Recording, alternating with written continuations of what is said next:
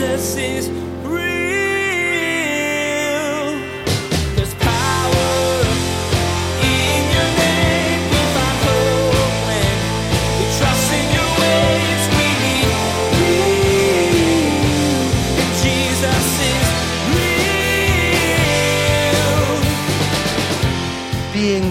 quiet in the presence of God. The reason I think this is so important is because in an age of outrage, most of us feel overwhelmed and bombarded by life. And in the midst of so much aggressive bombardment from all these different things, great advances we've had as society, it also is having a, a negative effect on many of us because we're so distracted that we can't settle down at all. And the Bible teaches that we should be still and know that He's God. In this day and age, it's hard to get away from the noise. If you're not being bombarded by a constant barrage of news and opinions from the outside, you're overwhelmed by your own thoughts and feelings. Well, today, Pastor Daniel encourages you to break away from the noise and spend some time being quiet with God. As hard as this is to do, you'll find clarity, direction, and hope as you connect with God in those moments of stillness. Now, here's Pastor Daniel in Isaiah chapter 40 as he continues his message A Year of Renewal. Jesus is real. This vision in our time of prayer and fasting on the last day of it, our 21 days, I felt like I almost received this in dictation. It was so much fun for me. Where literally I just felt like the Lord's like, here it is, 2020. And I remember at that point, two weeks later, I brought it to the staff and the leader said, okay, this is what I got. What do you guys think? Let's pray about it. And then we got to work on some things. And, but it was just so cool because it's like, this is, it's so simple, but I promise you, if you grab hold of this, you are going to see God do fresh things in your life. Guaranteed. First, upward. God wants each one of us to be with Jesus. God wants us to be with Jesus. Why? Because that's what Christianity is all about. Christianity is about God saying, I want to be with you. I want you to be with me. And God's promise to each one of us is the gift of his presence. Now, I've always said it to you this way, my friends, that what God wants is that God is inviting you, right? But actually, God's been ministering to me in a fresh way about that because many of us know what it's like to be invited, but not really wanted right? Like where someone's like, well, yeah, you, know, you can come, but you really don't want to come. They're inviting you because they feel obligated to invite you, but when you show up, they really don't want you to be there. Anybody ever have that, have that experience? Am I the only one? Okay, a couple of you. Praise God. Pray for you. Pray for me. It's how it works, right? But here's the deal. Jesus doesn't just invite us. Jesus welcomes us. Like Jesus actually wants us to be with him. When I wake up in the morning, Jesus actually wants to hang out with me. And that blows my mind. It blows my mind that I am welcomed into the presence of God, that He looks forward to me being with Him. You know, and sometimes I always think that you're welcome to be with Jesus. I always think about Moana. Remember Maui? He's like, you're welcome, but, but it's a perfect example of how God isn't because Maui is so strong, but he actually doesn't want Moana around. He's trying to get rid of her. You're welcome. I'm awesome. Go away. Right? That's the whole theme of that, right? And in a lot of ways, that's exactly the opposite of how God is. God is saying, you are welcome to be with me. I want you to be with me. I created you to be with me, no matter how far you've gotten. So in a year of renewal, the upward piece is God wants us to be with Jesus. And as a church family, there's two ways that we're going to focus on each one of the upward, two ways for the upward, two ways for the inward, and two ways for the outward. So the first of the two ways for to be with Jesus is that we want to encounter Jesus in stillness. We want to encounter Jesus in stillness. Now, let me explain this to you. This really speaks about you being quiet in the presence of God. The reason I think this is so important is because in an age of outrage, most of us feel overwhelmed and bombarded by life. And in the midst of so much aggressive bombardment from all these different things, great advances we've had as society, it also is having a, a, negative effect on many of us because we're so distracted that we can't settle down at all. And the Bible teaches that we should be still and know that He's God. And I believe that one of the ways God wants to renew each one of us is for each one of us to allow Jesus to do what he wants to do in us in stillness. Now, let me say this because there are some parts within Christianity that stillness has become so popular that we're not discerning the spirits. Not everything you experience in stillness is good. But that's why we're not just saying we want you to encounter Jesus in stillness. We're saying we want to read the Bible every single day because we want to be led by the scriptures. And then we let the scriptures define experiencing God in stillness. The analogy God gave me of this is a young child, especially a baby. Everyone loves to hold the baby. But sometimes the only way the baby can settle down is if it's in the arms of one of their beloved parents, right? And the parents hold them close. We've all had that experience if, if, if, you've, if you've been a parent, right? where it's like the kids are freaking out, and then all of a sudden mom holds them. And all of a sudden it's like, now that's not always true, but a lot of times it is, right? And in a lot of ways, I think one of the ways Jesus wants to renew each one of us is he wants to draw us close and give us a comfort and a peace that we can only get from him. But we need to find quiet for that. So we're going to be seeking to experience Jesus and, and encountering Jesus in stillness so that we can be still and know that He's God. And then, of course, the second way is that we want to express Jesus' love through the spiritual gifts, the gifts of the Spirit. Now, notice I say that we want to express Jesus' love through the gifts of the Spirit. Now, we're talking about the, the charismatic gifts of the Spirit here. Now, I realize that there might not be a more controversial thing to talk about than the gifts of the Spirit. But guess what? Because we believe the Bible here, we got to talk about it. So uh, after this four week series that we do on Renew, I'm going to do a series called Life Hack, which is all about the person and work of the Holy Spirit. Because, because it's such a hotly contested topic, I want to see what does the Bible say about it. Because what I've learned is the reason it's hotly contested is some people, right, they read the Bible, but they actually don't take the Bible seriously about the gifts. And so the gifts of the spirits become like kind of mayhem on one end. Or because some people believe the Bible and they're seeing the mayhem on one end, then they say, well, obviously that's no good now. And actually, I think both are errors. But what does the Bible say? And that's what we're going to do. We're going to look at what does the Bible say about who the Holy Spirit is and how he works. And guess what? Because we believe the Bible here, we're just going to go with that. And so with the gifts of the Spirit, I say that we should be expressing Jesus' love because the, the deepest, and I'll be taking this in the next series, the, the biggest exposition of the gifts of the Spirit are 1 Corinthians 12, 13, and 14, right? Now what's amazing is, is chapter 12 and chapter 14 are specifically about specific gifts. But chapter 13 is about what? Love. And that's not by, that's not by chance. I like to say that 1 Corinthians 12, 13, and 14 create a sandwich. The gifts of the Spirit are the bread, but the sandwich, the meat of the sandwich is what? Is love. And people get messed up when they miss the love in the middle and they just focus on the gifts. The gifts are vehicles for God's love to be expressed in the world. And when the gifts of the Spirit, uh, of the Spirit are divorced from the love of God, then all of a sudden we have a big problem. So what I want to ask you to do is with this side, both the stillness and with the gifts of the Spirit, I just want you to begin to pray. What does it look like for you to take some time to be still in the presence of the Lord and say, Lord, how do you want to stir your spirit within me? What do you want to do? And what I want to encourage you and what I want to ask you to do is I want to ask you to put your previous experiences on the side so that we can focus on what the Word of God says. Because I realize we start talking about the gifts of the Spirit, people had histories, backgrounds, and I just want to get at what does the Word of God say about it. Does that make sense?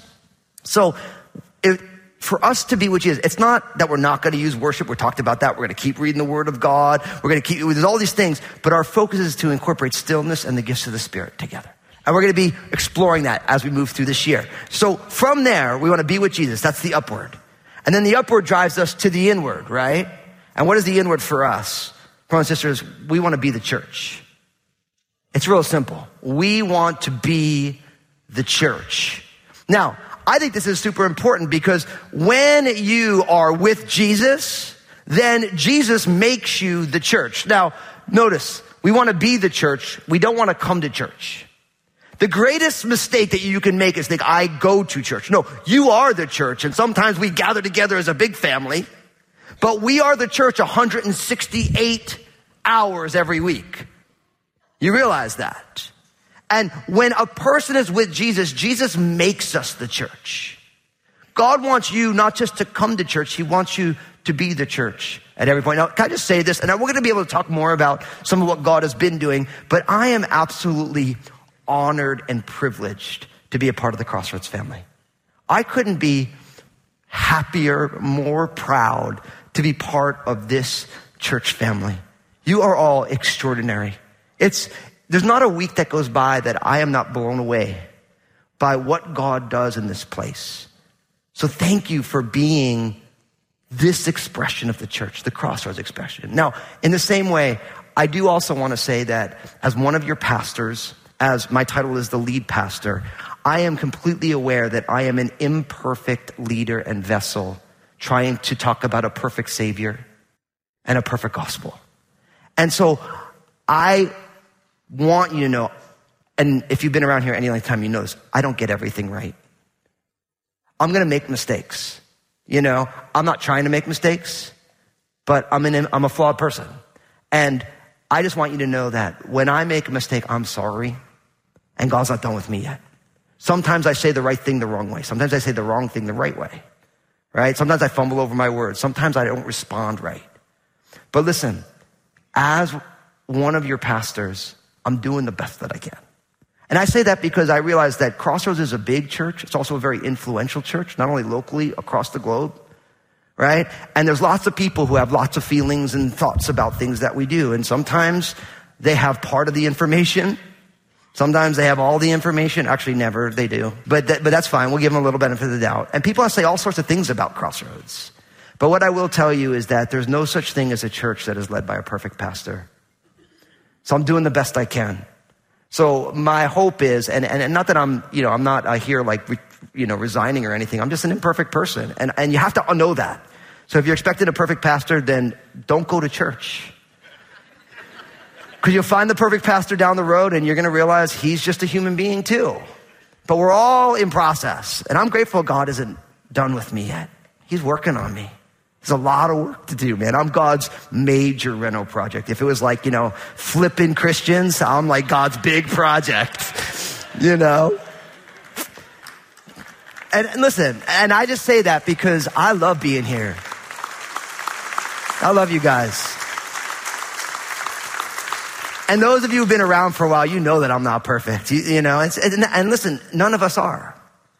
But when you're with Jesus, Jesus wants you to be the church. And one of the things that goes on in our individualistic culture today is everybody wants to bag on the church because no one's perfect in the church. It's like the only perfect person in church is Jesus.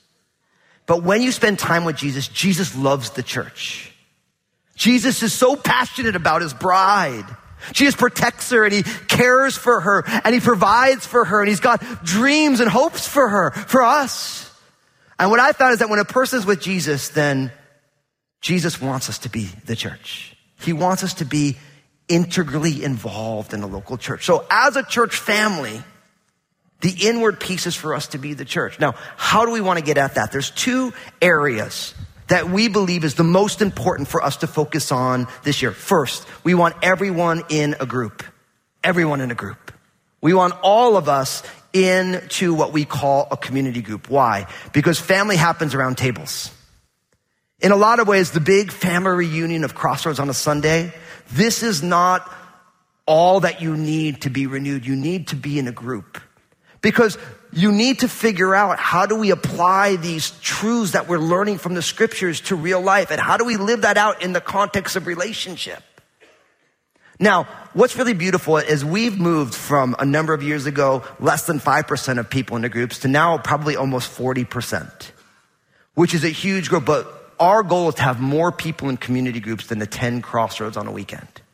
So that's our goal. So if you're, if you're like, I am not in a group, we're going to take the step.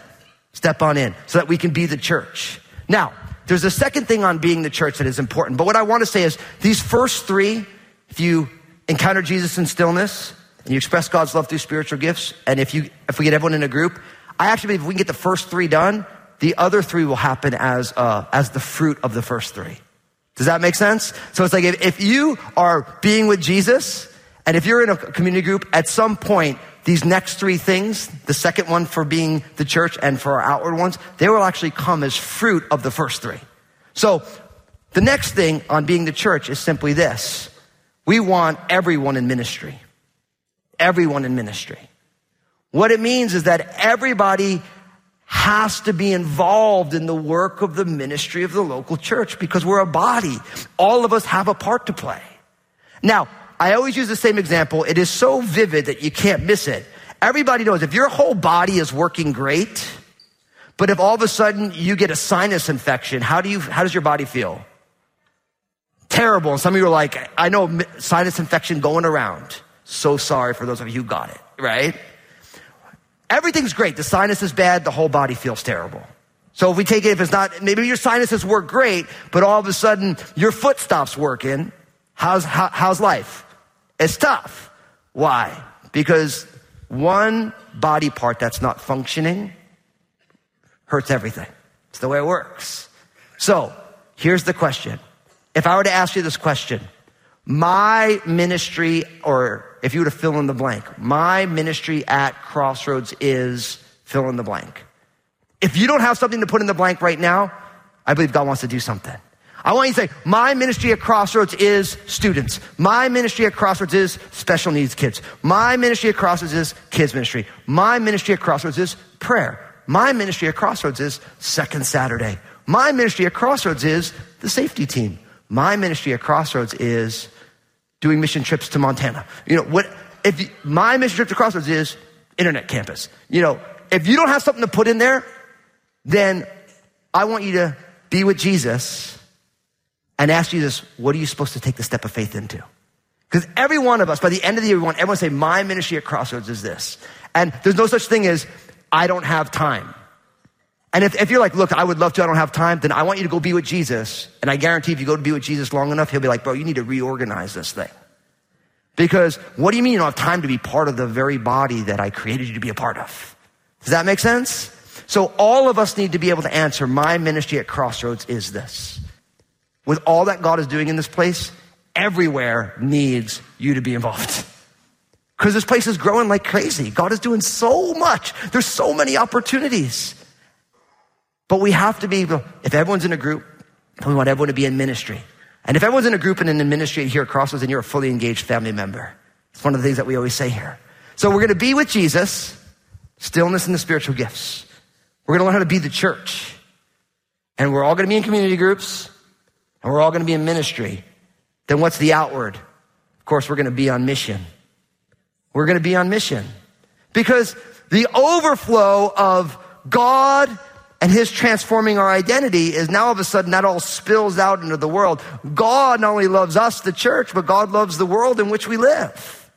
And as a church family, we have almost every year we come with a, this is how we're going to be on mission in unique ways. And, and we'll talk about in the coming weeks all that God is doing. It's not a brag fest. It's, I just love the fact that as a church family, you know, so much of contemporary church is just to give people things that they can consume spiritually.